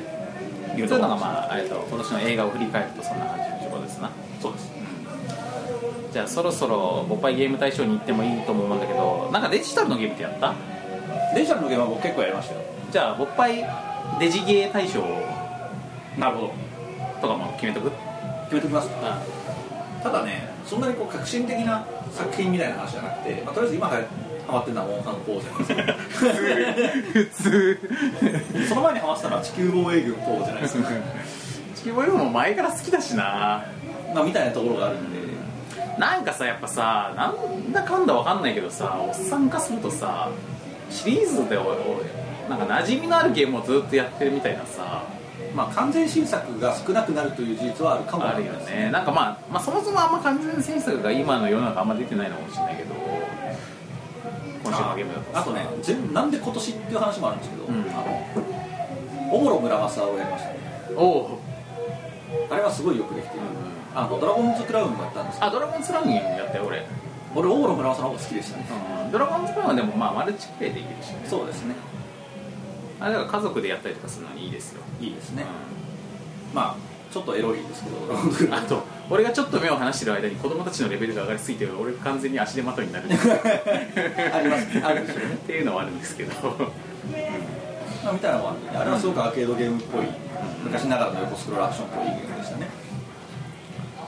俺数は本当やってないんだけどデジタルゲームあのテラリアっていうあの掘ったりするやつそうそう掘ったりするやつ、まあ、サンドボックス型って言われてさ、ええマインクラフトまあ、マインクラフトみたいなやつですよあのとにかくあのとにかく世界がこう物理法則とかなんかこうその、まあ基本ルールが与えられていてその中で好き勝手やってくれるそうそうそうそうルールのある世界の中で、まあ、スキャットやれと目的とかは特にねえとみたいなやつがあったんだけどマインクラフトってまあとりあえずさその関係まああのまあ建物作ったりとかさ、えまあそういう感じじゃないですかあのテラリアは普通にさそのハクスラーのゲームとしてねハクスラッシュ型のゲームとして結構普通にこうあのモチベーションも高くやれるなるほ感じがあってあのなんかねすごいこうコンシューマーゲーム的なバランスの良さがあるんですよ、どはいはいあの元の PC っていうか Steam のえゲームだけどで、まあ、それが俺 PS3 版でやってんだけどさえはいこれは面白いですよ面白いです、うんこれおすすめこれ普通におすすめなんで別に何も面白い話もないです、えはいこれね、まあ、周りも好きだって言ってる人いるんですけど僕もまだ感覚が分かってないんでやったことなくて、うあ今年これも全然今年じゃないんですけど、ん、うん、印象に残ってるゲームって言ったらあれですよ、ゼロゼロってなんだっけあのホラーのやつあ写真撮るやつー全然今年じゃね Wii Wii とかのやつえあそうまあ Wii がリメイクなのかな、写真撮るとあの霊が一応こう撃退できるみたいそうなそうそうそうなんか謎の霊的なカメラを使って、あ写真が心霊写真が撮れるってなった瞬間に、うん心霊写真撮ると霊がうわーってなる、ゲームがあって、まあ、それを仲間とあれなんですよあのホラーゲーム会っていうねうん催しをやったんですよあうのん一人でホラーやると怖いじゃんっあれみんなで集まっててやると大丈夫じゃんっていうのがあって、まあ、それをやったんですけど、まあ、とにかくみんなでワーキャー怖がるのが楽しかったホラーゲームをやるときはみんなで集まるのすごいいいんじゃないかななるほどまあでもそれはいいんじゃないなんか普通に楽しそうな気がするそうすごい楽しかったし、うんあのまあ、みんな普通にやっぱちゃんと怖がるっていうあそうまあでもちゃんと上ってなるし映画とかよりさあのゲームやってる時って喋ってもいい感じあるもんねそうっすねだからああみたいなそうそうそうそうそう えー、やばいやうるばせえいよやばいやばいやばいやばい 怖い怖い怖いそうなんですよこれねそうこれは本当にね僕の愚痴として聞いてほしいんですけど、んこの間友達と一緒に映画見たんですよ、うあのえっ、とまあブルーレイ見たんですけど、うん合格披露隊とか見たんですよ、あと「トップモデライ2」とか見たんですけど、そこでまあ一緒にいた中の一人があのどうも勘どころにずれてる人間がいるんですよ、すごい緊迫したシーンでこうやって見てると、そいつがいきなりバフって吹き出し たりですごいメタ的なところを突っ込んだりするんですよで一方ですごいなんかこう気の緩んだシーンとかをじっくり見てたりとかするんですねまあ、その逆の方はいいんですけど、こっちが真剣に見てるとか、まあ、とりあえずなんかこう茶化しちゃいけないよねみたいな空気のところで一人でバフってされるとすごい強化そがれるわけですんよえそれしえ誰誰ちなみにあ ま ああ僕らの知り合いなんですけどねそうまあ、そういうね勘どころの分からあんのうん確かにあの人はそういう感じなとこは想像できるそうで しょまあそう共通の知り合いなんですけど、そういう人間がいるとですね今日のそがれるのがマジ厄介なところがあって、まあ、この辺がだから映画の困ったポイントです、そうだねなんですけどゲームだったら別にそこで不幸が いいわけですまああのなんかシネマティックなゲームじゃなければねなんでまあワイワイやるのに最適でしたということでそれも良かった、まあ、こんな中でゲーム大賞決まるのかって話もあるわけですけどまあ共通してやってるのはないからねないんですよまあじゃあそれぞれおすすめを一本あげるとまあ俺はまあこれしかないから、えーテラリアテラリアですとそうですねこれも全然あの PC 版は結構数年前のゲームなんですけどねまああれですよ僕は地球防衛軍4に与えたいです、あの今回だからそのオンラインで協力プレイができるんで、そのみんなでチームを組んで大量の虫と立ち向かうみたいな感じになるわけですけど、そこはまあ難易度が上がれば上がるほどにあのすごく綿密なミーティングが、ね開始されるわけですよそこのこの作戦遂行感が、あのまあ、ゲーム自体はバカゲーなんですけど、結構ヒリヒリしたものがあったんであれはいい体験だったなというところで地球防衛軍4を直したいこれをしていくとじゃあこの辺を皆さん遊んでいただけるといいと思いますそうですねというわけでまあ結構広い範囲をね広い範囲でねやってみましたが明らかにオタクっぽいものばかりを やってきましたが、ここの辺でじゃあついについにボードゲームの話しますかねしますか満を持しての、ままあね俺たちボードゲームの話するのがなんせまあメインあ、メイン本文ですこのポッドキャストのですからねここはもうあれですよ大量の時間を使ってですね、まあそういうことになるねまあここまでが前哨戦長い序章だったと言わざるを得ないから言わざるを得ないですじゃあちょっと今年のさボッパイでさ何をさ扱ったのかっていうことをちょっと見ていきます見ていきままあちしょなみにうか毎年勃発大賞というのは、あの勃発で取り扱ったゲームの中からこれが一番良かったんじゃないかっていうのを決めるのが、そういう話でございますじゃあちょっとそれを振り返るためにボードゲームボッパイの公式サイトを見ますよはいなぜならなぜなら俺たちちがちゃんと覚えてないからですよえーっとこの忘年とか新年とかが、まあ、忘年が去年、まあだ違うなあ違う忘年も忘年も今年だ忘年なぜか今は年い、でしたけど2012年の13月と言い張って、はいやったから、えっと、忘年から今年は始まったわけなんですけど、はいまあ、忘年じゃん、はえーその後も新年い新年2013、はいそして、えー第50回モンジローモンジロこれ第50回記念ですよ記念ですねで次はゲームマーケット2013大阪大阪まあ方位の回でもあるそうですねはい、えーそして第51回マンハッタンプロジェクトマンハッタンプロジェクこれはト原結構爆開発ゲームあのあれですよ問題作ですよね問題作ですねえーそしてその後で番外編「モンジロー」シリーズ、はいまあ、モンジュロ2回目というはい、椿さんを、まあ、作者のね再企画の椿さんをお招きしてやったお話を聞いたんですはいえーそしてその次が、えー番外編ドロッセルマイヤーズということそうでですね飛びましたねだいぶまあ、前回の回ということになるんですけどももうまあだいぶねたくさんのそうですねトが、うんノミネートじゃあちょっと順番に言ってきますよ、えー、モンジロモンジローホーイホーイマンハッタンプロジェクマンハトッタンプロジェクモンジロシリトモーンジズロシリーズ以上です以上ですさあはい盛り上がってまいりましたけれども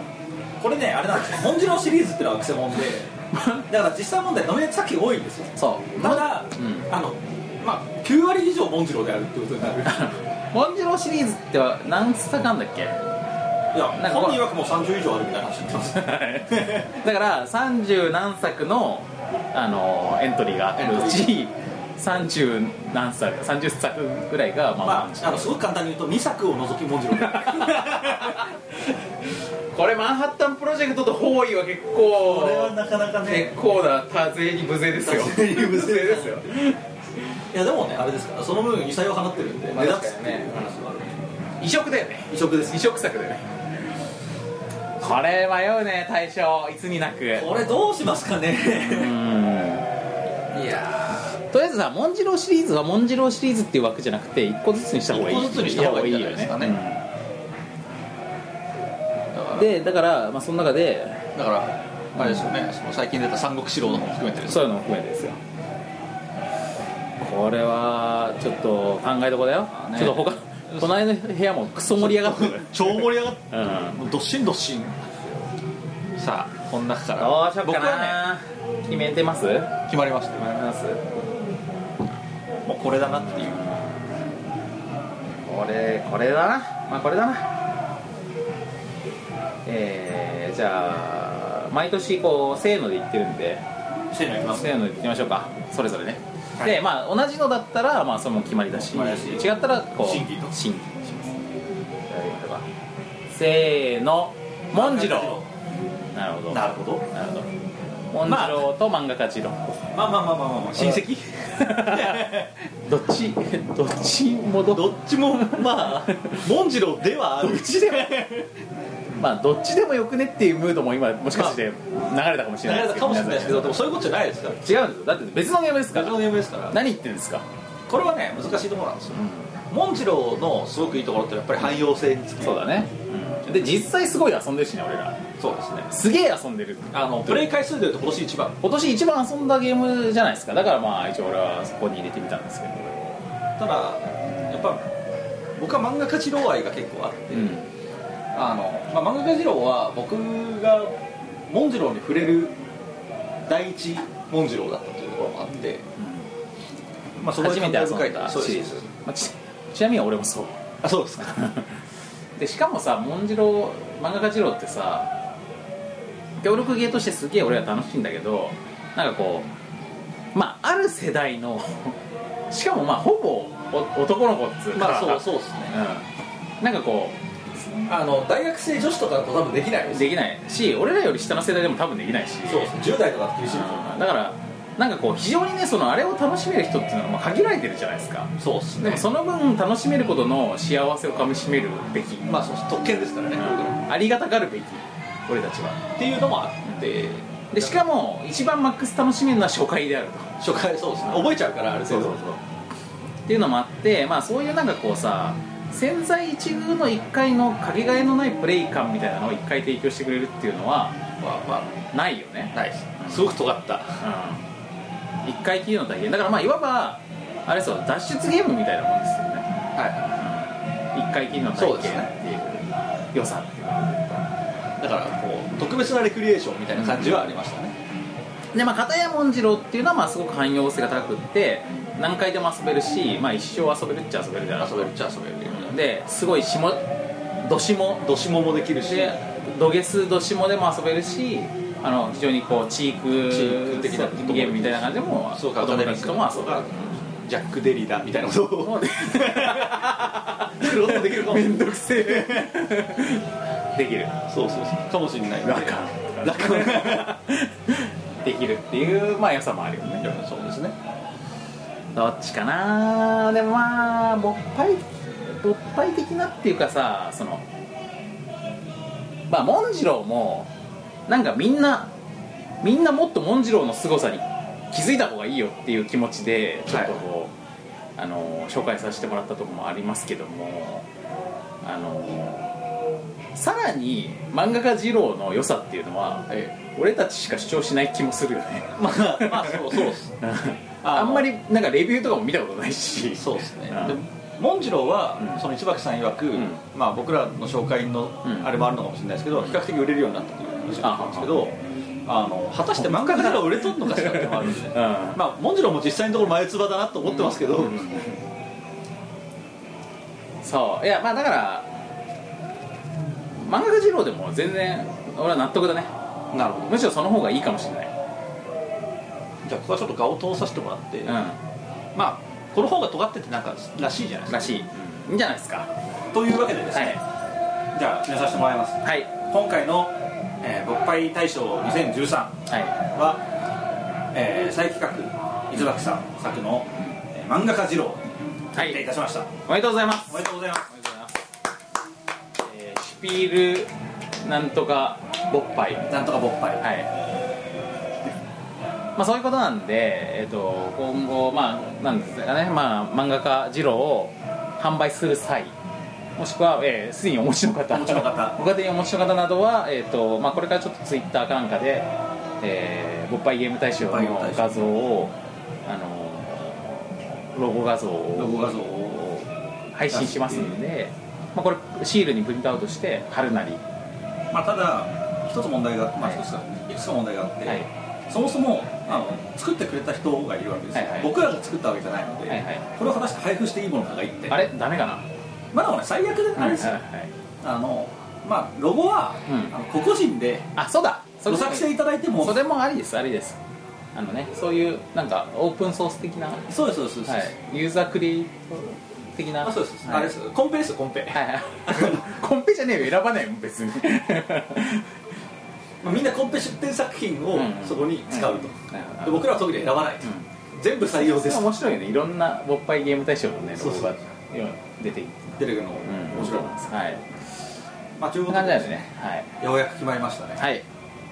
というわけで、えー今年の、えー、勃発ゲーム大賞は漫画家二郎と漫画家次郎だっということになりましたたということになりますいやー今回は審査が難航したね難航しましたねなんせ選択肢が30とかあるからさいやいーつもはそそこまではやらなかったじゃん今年はちょっと頑張りすぎたかな僕ら精力的に活動しすぎましたねうもんうちょ頑張りすぎたわっとあれですねやっぱりノミネート作品を抑えていかないとうん それはやめた方がいいあの愛想つかされるから本当にい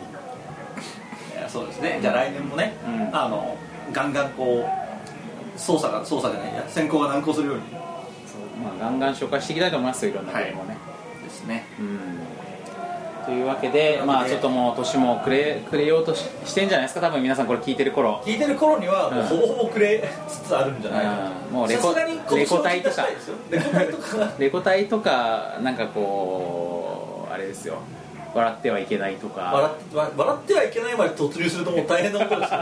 けどまたぎますからあいつうんあとあれですよ「紅白」とか、紅白とかまあ、そういうのをあとは行く年来る年 来る年さだまさし 直してしまった感じあるんですけジョアの鐘鳴り終わってるからねその時はねどなんでまあその辺でね、うんお聞きいただければと思うわけですけどあなんか言い残したことありますかうんまあそうですな、まあ、今年はいろんなことがありましたけれども、そして勃発的には比較的いろんなことがなかったです けれどもなかったですうけんど、まあ来年はまたこう一皮向けた我々の、そうですうん、変わり映えしないトークを変わり映お聞きいただければえなと少し思いは変わり映えした方がいいのかもしれないですけどねますけどね、まあちょっとわかんないですけどそれはやっていければとうんまあでも皆さんにねこうあれやんないんですかやんないんですかって言ってもらえること自体は本当嬉しかったいでやすよ本当に嬉しかったですねあなんか必要とされてる必要とっていうかまああの聞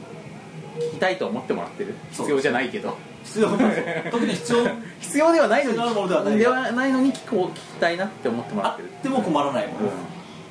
ていうのはま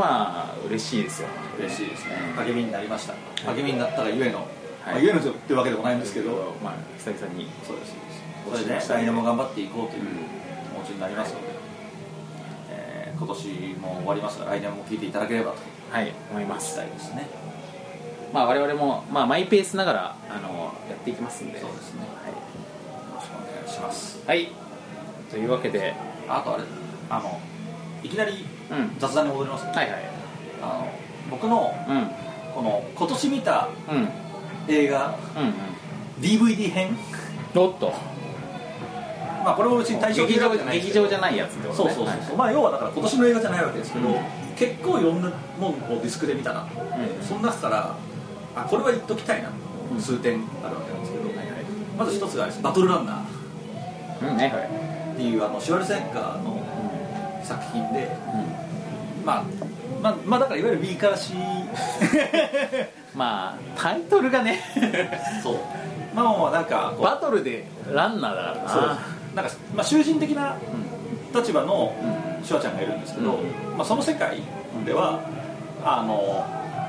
テレビ番組があるんですよ人気の、でそれは囚人がうん、うんあの命がけのバトルに挑むあでいろんな関門が全部クリアすると自由になれるおお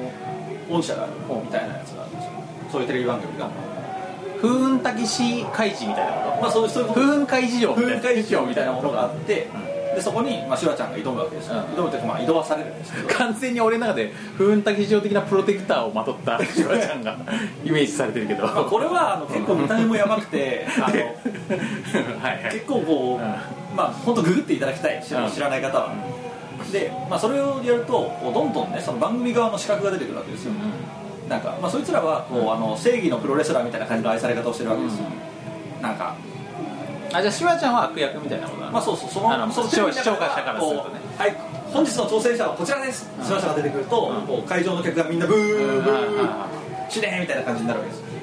いで実際死ぬみたいなこともあるでまあ、実際このそこの参加者はバンバンこう正義の味方に殺されて死んでいくみたいな感じなんですけど、まあ、そのね、うんその番組の用意した資格のうんキャラ立ちっぷりとかはまず半端なくて、なんか、まあ、これはね本当にどこまで言うべきかわかんないんですけどダイナモっていう名前の敵が敵というかその正義の味方がいるんですけど、こいつが本当にマジやばくて全身に電飾をまとってワクワクするで全身に電飾をまとって電気使いなんですけど、あそこの登場シーンで今回のヒーローはこいつだダイナモってなった瞬間に、バーンって場面が暗くなるんですよ、そこにいきなりあのワルキューレの息子みたいなのがバーンって流れてきて、うんそこに合わせて綺麗な声で歌うデブが うわーって見て 全身電飾のデブが現れてで腕からこう電撃をバーンっうてん壁に飛ばすんですよそうするとそこのそこには電飾があってそこが通電してバーンって光ってダイナモって書いてあるっていうえー、それ筋肉マン好きな人全員見た方がいいよ超やばいちょっと登場シーンがあるんですよこの映画のあの一番のヤバポイントそこそこが一番の盛り上がりあのクソ面白ポイントねこれだから全部ネタバレしましたけど、この説明を聞いてなお見た瞬間は爆吹きをこらえられないはずこれ上回ってくる上回ってくる今想像してるのまあそっちのキャラクターもすごくいいっていうのがあって、まあ他にもね結構いいキャラクターがいろいろ出てきたりとかするんで、まあとにかく本当超 B 級だしやばいこれレンタルにあるってことじゃんこれがね難しいところで噂によると DVD 絶版っていう えなんでそれディスクで見たんでしょでもあのまあそそこのその時見た時のレンタル屋にはあったんですけど要は全部のレンタル屋に置いてあるかどうかはちょっと不安まあだからそのなんかなんつうかそのちゃんと品物を整理してないレンタル屋にはあるかもあるかもしれないし今時の門ばっか置いてるところにはないかもしれないなるほどこのバトルランナーマジおすすめあとまあすごい普通に感動したのがあれですよザ・マペッツあのこうなんか腕につける人形あるじゃないですか、パペットマペットみたいなやつがあのなんていうんですかね、まあ、海外のその人気子供向け番組みたいなのでそのマペッツというこういろんな動物を模したやつらがワーキャーやるっていう番組があるらしいんですけどそれのあのザ・ムービーみたいなやつなんですけどこれがまあ激感動もので笑うポイントもすごいあるしユーモアのセンスもめちゃくちゃいいジャック・ブラックとか出てるんですけどねあそうでまあこうそのユーモアもすごいあるから、普通に笑えるし、うんなんか知んないけどすげえ泣けるし、えなんか感傷的な人は開始5分でちょっと泣くんじゃないかなはいこれがねあれなんですよ世界設定が面白くて人間とマペットマペットというのがもうその生命体として認識されていてその人形と人間が共存してる世界っていう話なんですよでもオープニングでその主人公の人間の子供とこのマペットは兄弟なんだという設定なんですよ兄弟と思いますけど、 まあ、兄弟っていう設定なんですよでこう2人は仲良く育っていきましたみたいな話ですけどあの本編はもうその27年後とかの話なんでその最初のダイジェストのところでこう兄弟がずっとでかくなってるんですけどこの人間の方はこうあのあれですよ柱に身長をやるってあるんですか、あれでどんどんでかくなってるのにこのマペットはずっと変わらないんですよ、身長が。みたいな中でなんかちょっとした哀愁がありながらも成長してってはい物語始まりますよっていう段階で俺とかはちょっと泣きそうになってあこれ絶対やばいやつ絶対やばいやつじゃないですかっつって泣きかけ てると思ったんですけど、まあ、これはね本当にもうめちゃくちゃいい話だったのでこれは結構ちゃんとどこでも見れるこれはどこでも見れるわけですねそして、まあ、ミュージカル仕立てなんですよそれがで音楽も面白くこれはもうあの普通におすすいや見てるじゃないですかいいやつめいいやつ見てるでしょこれはじゃあ皆さん探してっていうか、まあ、俺はすごい今聞いてて普通に面白そうだなと思ったマペッツはすごく良かったですね、面白そうっていうかバトルランナーもすげえ面白そうだバトルランナーもクソ面白くて、そうそうそうそうそのあたりはあとあれですあのアメコミ好きアピールはしないで終わろうと思ったんですけどいいの見てました、まあ、これはアメコミっていうと怒られるかもしれないですけどミスターインクレディブルあお遅っ遅いえ 今ちなみにその今更感やばいでしょちなみに俺も好きあれあれめちゃくちゃいいですあれいいよあれさせ戦闘シーンとかすげえ普通に燃えるよ燃えるしああのストーリーの仕立てとかも、あのもうバキバキのしっかりしたアメコミです、悪役の悪役っぷりとかもまあお父さん頑張るものとしてもいいしなそうですねんだし普通にヒーローものとしてみてもなんかこの昨今のうこの考えさせられるアメコミみたいなところにも足を突っ込んでるし、ん正義とは何かそうですそうでもすのねうんでもあるし能力バトルものとして能も力バトルものいといしよてねもすごくいいですミュータントものというか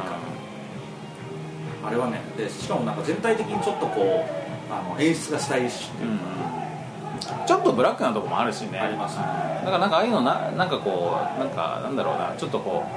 う小切れすぎて嫌だっていう人も見るといいと思いますからなんかちょっとねなんかスパイアクションものっぽい感じの演出とかが結構あって、すごく渋いでさしかもさそのヒーローものをさスパイアクションっぽく仕立てるっていうのもさまあなんかこうなんか典型なようだけどそんなに多くないよそうそんなに別ね結構新しいなと思ったね結構珍しいよね曲とかもかっこいいしさお久々のはいあ大丈夫です久々の来たねさすが来ましたねうんいやーこれボッパイやってる感じすんな感じすんなあと10分ですつまりよしじゃあそろそろ締めにかかりますかそうしますかうんねですかねじゃあミスターインクレディブもみんなあの最新ムービーなんでみんなこれ見てないと多分さあの話題についていけなくなるからまあ年末年始の話題にちょっと遅れちゃう感じもあるとだ思うから見た方がいいと思いますよあと俺も今思い出したこと言っていい、はいあの今年そういえばあれがあったわあの人狼ゲームっていう人狼ゲームはいっていう映画がありまし映画てがありましたまあ、それの関連でこうあのボードゲームをね出させてもらったんですけど、はいこれ俺映画見に行ったんだけどさ、はいまあこれこれ正直なこと言っていいはいあのもともとさまあものすごい B 級でもおかしくないなと思って見に行ったんですよ、まあまあまあそうです、そうなんかこうあの要はその単館上映のさ、えなんか低予算ホラー映画みたいなのってたくさんあるじゃないですか、はいだからまあこうすごい B 級かもなと思って見に行ったんですけど思いのほか面白か ったよそうそれがね、あのまあ僕以前会社から聞いたんですけど、まあすごく正直に言ってしまうとあ意外そうそうだからまあ別にそんなハードル上げすぎる必要はないけどだから DVD とか出たらね見る見るといいんじゃないですかね、うん結構ねあの、うんまあ、すごく簡単に言ってしまうとやっぱ地雷臭を感じるじゃないでうすか、んうんうんうんあの人狼が映画化みたいな感じになってると特に逆にねなんかまあすごいなんかひねってあるなんかこう小技が効いてるとか人狼をこういうふうにアレンジしましたかみたいなことは別にないのよはいすごい素直に人狼要するにこの高校生たちがどっかに閉じ込められて命がけで人狼をやらされたらっていうのをはいはい素直に撮ってるだけだから、まあ、別になんかこうこうなんていうかななんかこうすごい例えばゲームのルールとかにすごいアレンジがしてあったりとかなんとかなんかそのギミックがあるわけじゃないんだけどなんかこうなのにちゃんと見れるっていうかあのなんか映画としてちゃんと興味を持続して見れるっていう感じの作りだったから、まああれですあのすごくこう仕込みがちゃんとしてる和食みたい な、なうるほどん、感じでなんかこうなんかこうまあパッと見こうなんか何の変哲もないこう高野豆腐とかみたいなえ感じなんだけど食べてみると結構ちゃんと出汁も出てるしえなるほどあなんかこれはちゃんと和食の勉強している人が作ったちゃんとした和食だみたいなちゃんとした和食だみたいな感じだったんでしっかりした飯だよそうだからなんか良かったですわそこは、なるまあ、こほのど、辺ボードゲーム関係なんでそうですね一応触れてみまし一た応一応はい触れとかないと、うん、まあ中東ぐらいですかね、うん、そうそうまあだからみんななんかこう機会があったら見るといいと思いますよはいうん、あの原作小説の件ですけどねそうですねというわけでじゃあ、はい告知に入りますかはいえー、じゃあ告知告知の、はい、えーとボードゲームおっぱいはツイッターアカウントを持っております、うんボードゲームアンダースコアおっぱい、うん BOIRGGME アンダースコア OPPAI うんこちらで、えー更新報告であるとか、うんまあ、ちょっとした、えーな変なんか返答であるとかいろいろやっておりますのでフォローしていただければと思います、えーまた Facebook ページ、えー facebook.com スラッシュ UOPPAI こちらは、まあ、もっぱら更新報告ということになっておりますが、まあ、そちらもよろしければご覧ください、えーまたこちらはブログで更新をしております、ぼえー、ぼっぱい .com で、えーまあ、聞けますねただ iTunes ストアで聞いた方が、えーいろいろ便利です、えーボードゲームおっぱいで検索していただければ出ますというところはい、で、えっと、ドロッセルマイヤーズの方は、えーっと長野ブロードウェイ3階の実店舗の方は、えーっと2013年12月15かな、をもって閉店いたしましたけれども、えーまあ、これを聞く時点で、まあ、どういうちょっと皆さんがどういう日付で聞いてるか分かりませんけども、えーとまあ、その実店舗の閉店からしばらくの間ちょっとネットショップの方もいろいろなんか在庫の移動とかで一回止めてるんですけども、えーとまあ、再開するタイミングはツイッターとかでまたお知らせしますんで、はいその辺はあのドロステルマイヤーズのツイッターアカウントで聞いていただければなとで来年も、えー、とドロステルマイヤーズは、えー実店舗はなくなりますけども、えー、とオンラインショップはいおよび、えーまあ、ゲームメーカーとか、はいいえーいろいろグッズとか書籍とかを作っていくということで、はいまあ、メーカーおよびオンラインショップとして頑張っていきますんで、なるほどはいあのご期待いただければとなそう変だわらぬご愛好変わらぬご来光とあの皆さんから非常に要望の多いですね、はいあの巨竜の歯磨きについてもちょっと動きがあるかも動きがあるかかももということでちょっとこの辺もご期待いただければじゃあ、えー続報を待っててはいということになりますわかりましたというわけでですねはいえーいやーいろいろ今年も言えたわうん今年も精力的に活動してきたおっぱいですけれいどもやねもうあのーすごく綺麗な言葉でまとめちゃうと宿便が出た感じまあまあそうですね、はい、あのだいぶこうじょお上品なねうん、お上品な言い方するとねところが言ってましたね、いなんやでーたまったもん出したなといやいやまあこのすっきりした状態であの年を越せて我々もいいんじゃないでしょうかなということでございますはいね来年も,、んもう早々にねうん動いていければはまた新年と言いながら3月4月とかならないよういにうんしっかりやっていきたいと逆に不思議なもんでさしばらくやらないでいるとさすごいやりたくなったよ俺なんかあれですおっよぱいをすごい僕もねモチベーションが上がりましたね俺たちのこのモチベーションの上がりっぷりと言ったらないよねないですねうんなんかあの始めた頃みたいですねそうそうなんですよ皆 さんそうなんですよ、うなので、えーちょっともりもりやっていきたいという、うんあの今の今の僕らの気持ちでごそざいうますあのこれを記録しておきますそうです、まあ、またあんなこと言ってみたいなことになるかもしれませんが、うんそれはそれということで、はいというわけでですね、えー2013年、えー、ボッパイは、えーこんな感じではございましたが、はいえー皆様こう飽きずにですね、はいえー愛想をつかさずにこの忘年まで聞いていただいている方は本当にありあがりとがとううごござざいいまますす、えー2014年の皆さんの幸多からんことをはい、心よりはいお祈りしておりますそして僕らにも幸あらんことをできればねできればうん皆さんの幸を少しずつ少しずつ分けていただいて少しずつ吸いければとはいいうところでですね、えー今回2013年の結びとさせていただき ますはいあれまあそんながまあそういうことですよはい、はい、だから皆さんの幸せをお祈りしておりおます祈りしておりますはい心よりお祈りしておりますそれが我々の幸せでもありますはいというわけで良いお年を良いお年をではさようならさよなら「